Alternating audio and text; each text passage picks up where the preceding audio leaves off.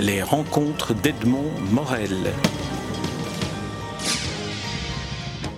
Bernard Pivot, je suis très heureux de, vous retrouver euh, à propos de votre dernier livre en date, Les tweets sont des chats.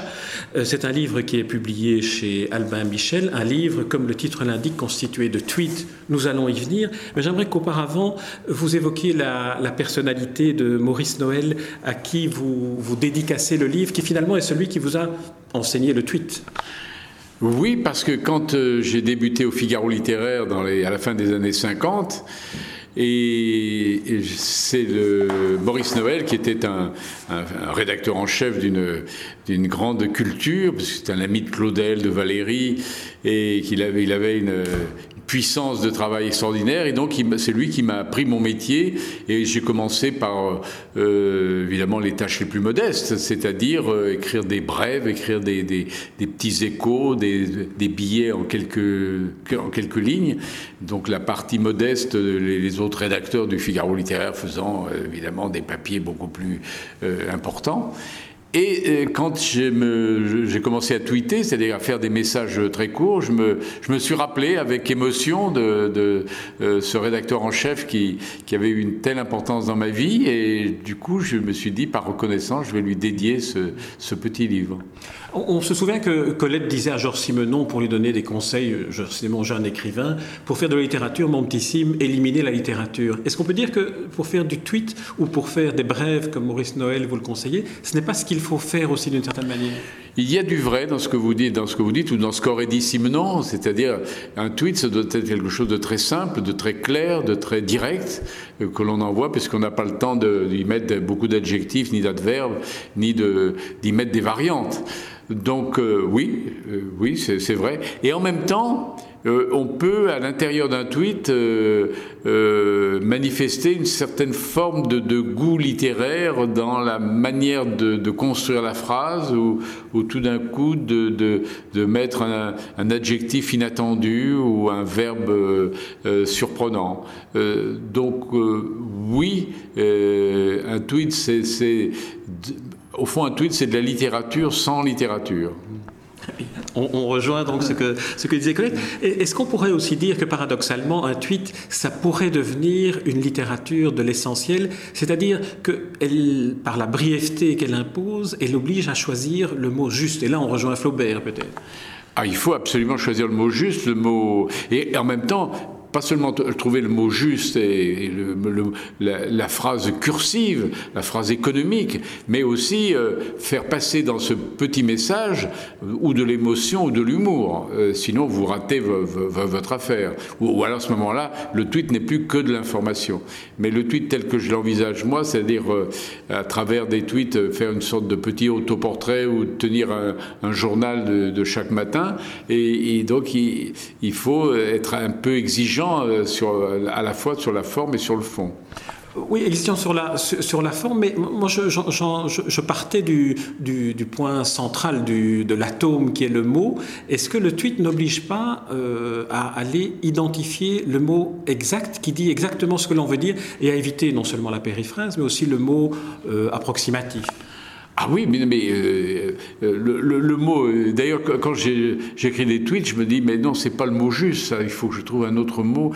Et tout d'un coup, je me dis, ah, mais c'est ce mot-là qui, qui, va, qui va mieux, qui, est le. Alors parfois, on peut se tromper, mais je pense que, surtout si on est un peu pressé, il faut pas trop être pressé pour envoyer des tweets. Il y a des gens qui envoient des tweets comme ça sans trop réfléchir et ils ont tort. Il faut quand même. Je dis pas qu'il faut réfléchir des journées, des heures, mais on peut prendre deux minutes avant de lancer un tweet, voir si la forme et si le fond correspondent à ce que l'on attendait. Et c'est vrai que le, mot juste, est le mot qui va faire mouche, voilà, j'ai envie de dire ça, le mot qui va faire mouche et qui va retenir l'attention, qui va piquer la curiosité euh, de, l'abonné de Twitter. Alors pour ceux qui ne connaîtraient pas encore ce qu'est un tweet, la contrainte est un nombre minimum de signes on, peut dire que la, contrainte peut être une, source de, très grande liberté et de très grande liberté d'imagination. Mais c'est ce qui fait, à mes yeux, le charme du tweet, c'est cette contrainte de ne pas dépasser les 140 signes, ce qui vous oblige à, donc à, formuler avec précision et, et élégance, tant qu'à faire, euh, un jugement, un sentiment, ou à rapporter un fait ou un souvenir. Et, donc, vous êtes dans l'obligation d'être le meilleur possible, euh, euh, sinon, bah, bah, sinon vous allez décevoir vos abonnés et ils vous abandonneront. Alors on va en venir au, livre, euh, même si le format n'est pas très tweetable. Euh, euh, comment les, chapitres sont-ils constitués? À quel moment avez-vous dit tiens je vais faire un livre de tous ces tweets? Et comment avez-vous organisé le livre en, des chapitres parfois assez, assez Alors l'organiser le livre c'était assez facile puisque chaque matin quand je tweete il y a un thème en règle générale. C'est assez rare quand les, mes tweets sont dépareillés. Et, donc, mais par exemple, au fil des mois, j'ai parlé souvent de lire et d'écrire, et donc j'ai rassemblé tous ceux que j'avais écrits sur ce sujet-là, et puis j'ai choisi ceux qui me paraissaient, à tort ou à raison, les meilleurs. Donc, euh, le, livre est une sorte d'organisation euh, qui, a une certaine logique, qui va justement de, tweeter, puis de lire, d'écrire, jusqu'à, alors en passant par l'amour, l'amitié, le boire, le manger, les lunettes, les stylos, et puis la vanité, euh, et à la fin la mort, et les questions auxquelles j'aimerais avoir des réponses et qui sont en suspens. Voilà. Par exemple, j'ai terminé ce petit livre avec des questions parce que bah, ça renvoie à mon précédent livre où je disais oui, mais quelle est la question? Et, qui, est, ce qui signifie euh, poser toujours des questions, euh, laisser des, des, accents, des points d'interrogation à la fin de vos phrases parce que vous serez obligé d'apporter une, une, réponse, d'apporter une suite. Donc pour moi, le, point d'interrogation, c'est toujours, euh, c'est toujours un hommage à la vie, l'obligation d'apporter des réponses. Voilà, c'est ça. Et, d'ailleurs, au fond, le dernier signe de ce livre de tweets, c'est un point d'interrogation. Oui, qui fait partie des 140 signes auxquels on a, on a accès. Euh, peut-être une petite précision sur laquelle euh, que j'ai omis de, de, signaler. Vous précisez bien dans votre mode d'emploi du tweet que vous n'utilisez pas les abréviations. Ah non, non, non. Mais, euh, vous imaginez bien qu'avec euh, l'expérience qui est la mienne dans à la fois la, littérature, euh, l'orthographe, les dictées, que je ne peux pas me permettre de, de ne pas suivre avec, avec le plus de scrupules possible, d'obéir à la syntaxe, à la, à la grammaire, à l'orthographe et à la ponctuation. Alors, est-ce que vous avez le sentiment, et de quelle manière, en écrivant des tweets, euh, est-ce que vous avez le sentiment d'apprendre certaines choses sur ce que vous écriviez, par exemple, sur le fait d'écrire?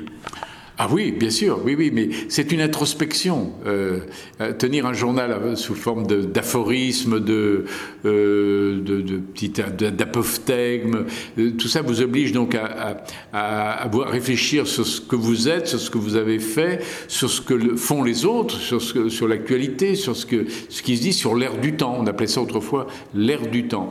Donc il y a une part d'introspection qui est évidente, qui, qui est nécessaire, qui est indispensable et qui à mes yeux, ajoute euh, du, sel à ce, que j'écris.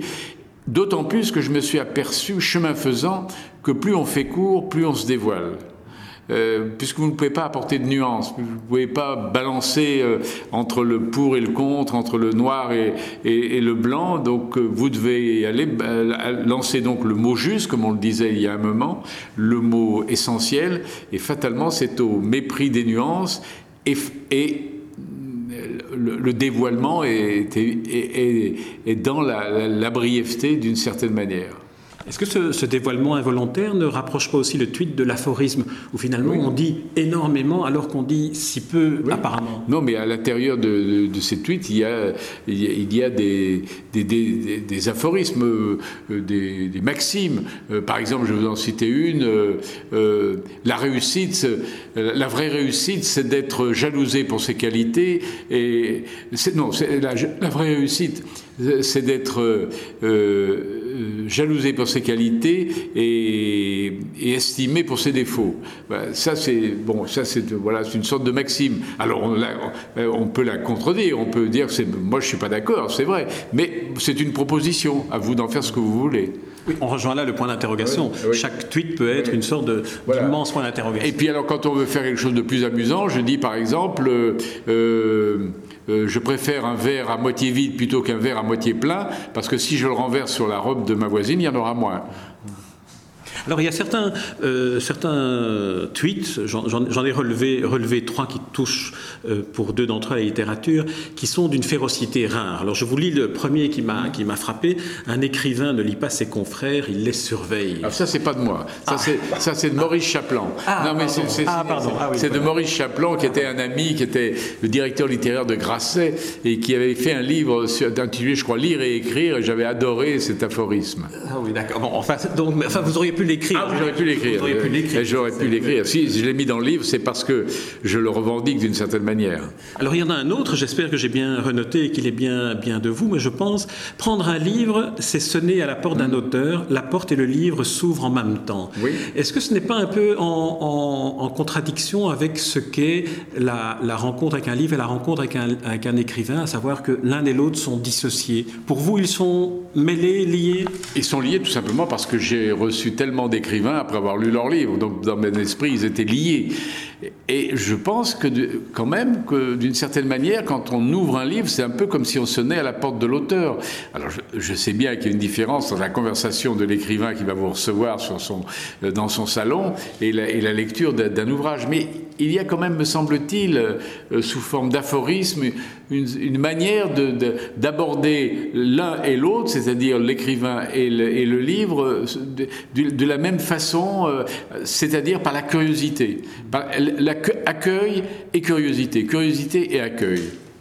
Et puis c'est vrai qu'il y a aussi cette, euh, cette forme d'intimité dans laquelle le, geste est le même, d'ouvrir une porte et d'ouvrir, d'ouvrir un livre. Dans le cas du tweet, par contre, et c'est pour cette raison que vous indiquez en titre, les tweets sont des chats, l'approche est beaucoup plus euh, silencieuse, et beaucoup plus... Euh, ah ben, les, les, tweets sont très silencieux. D'ailleurs, dans le langage électronique, c'est le seul message qui ne fasse pas de bruit, ni au départ ni à l'arrivée. Les mails, que ce soit les alertes des sites d'information, que ce soit, évidemment, je ne parle pas du téléphone, mais les textos, tout ça fait, du bruit, soit au départ, soit à l'arrivée. Tandis que le, euh, tweet est parfaitement silencieux au départ, euh, pendant ce qui circule et, et, quand il arrive chez les, chez les abonnés, exactement comme un chat qui se déplace dans la maison sans qu'on ne l'entende jamais. Alors, un, point que, vous abordez à travers trois, trois tweets est le, roman. Mm. Euh, pourrait-on penser que Internet, dont on a beaucoup dit, euh, l'ordinateur va tuer l'écriture, que finalement il l'a stimulé d'une manière beaucoup plus importante qu'on ne le pensait, et que le tweet pourrait donner naissance à des micro-fictions? Oui, il y a des micro-fictions telles que les, euh, telles que les Régis Geoffrey, qui a, oui, alors j'en ai écrit trois, trois mais, c'est quand même dur d'écrire un petit roman en, en, en, 140 signes. mais c'est amusant, là aussi c'est très stimulant pour l'esprit. Mais évidemment, je ne veux pas dire que ces trois lignes du roman sont plus intéressantes que Guerre et Paix. Euh, on ne va pas dire ça quand même. Hein. Euh, euh, mais, c'est amusant, c'est une sorte de clin d'œil, une sorte de, manière de dire, vous voyez, si on veut faire court, on peut raconter une histoire aussi, une histoire amusante ou avec un un certain suspense en trois lignes.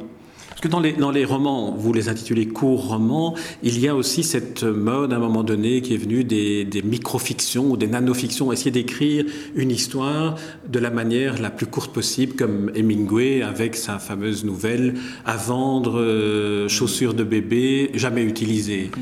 Alors est-ce qu'on pourrait arriver à une littérature qui soit littérature du tweet? Moi, voilà, ce qu'on appelle la twittérature, c'est un mot amusant qui a été inventé par je ne sais qui, en tout cas pas par moi. Euh, est-ce qu'il va exister une twittérature Peut-être, mais elle ne fera jamais concurrence à la vraie littérature. Soyons modestes, soyons réalistes. La, twittérature euh, est promise à une littérature d'accompagnement, une littérature de divertissement, d'expérience, mais elle ne remplacera jamais, bien entendu, le roman.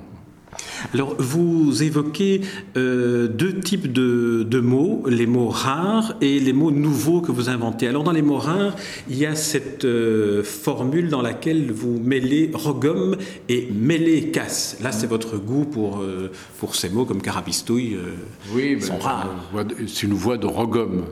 C'est une voix de, c'est une voix d'alcoolisé. C'est une voix de, et puis le, de mêlée casse. Mêlée casse, c'est un mélange à la fois de d'alcool et de de, et de jus de, un sucre de, de cassis. de cassis, voilà. Et, quand, quand, vous avez écrit ce tweet-là, si vous vous en souvenez, vous, vous cherchez à produire un, un, effet, une curiosité vers des mots euh, qui sonnaient. Non, c'est à cause de cette voix de Mélékas qui me, me disait mais qu'est-ce que c'est que moi, voix de Mélékas Et donc comme je faisais des, des tweets sur la voix, j'ai.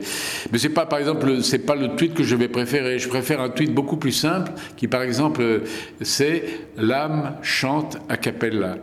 Voilà, je, préfère un, tweet comme celui-ci, parce qu'il est plus délicat, il est plus, il me paraît plus poétique. Euh, ah vous anticipez sur ma dernière question, qui est votre tweet préféré, mais avant, j'ai une autre question sur les nouveaux verbes que vous avez créés aussi, dont celui-ci, poutiner, avec ce, tweet très belge. Ah, il plaît beaucoup en Belgique. Ah oui, poutiner, tu pourrais me poutiner un passeport belge ben venant d'un Français. poutiner, ça veut dire obtenir un papier officiel en 24 heures. Voilà. vous voyez à qui je fais allusion. Et donc, euh, exemple, tu pourrais me poutiner un passeport belge. Euh, ah, c'est une. Et donc, j'ai créé d'autres mots, comme euh, par exemple, euh, mélanchonner, c'est euh, pousser force coup de gueule. Exemple, hier au repas de famille, l'oncle Gaston a mélanchonné grave.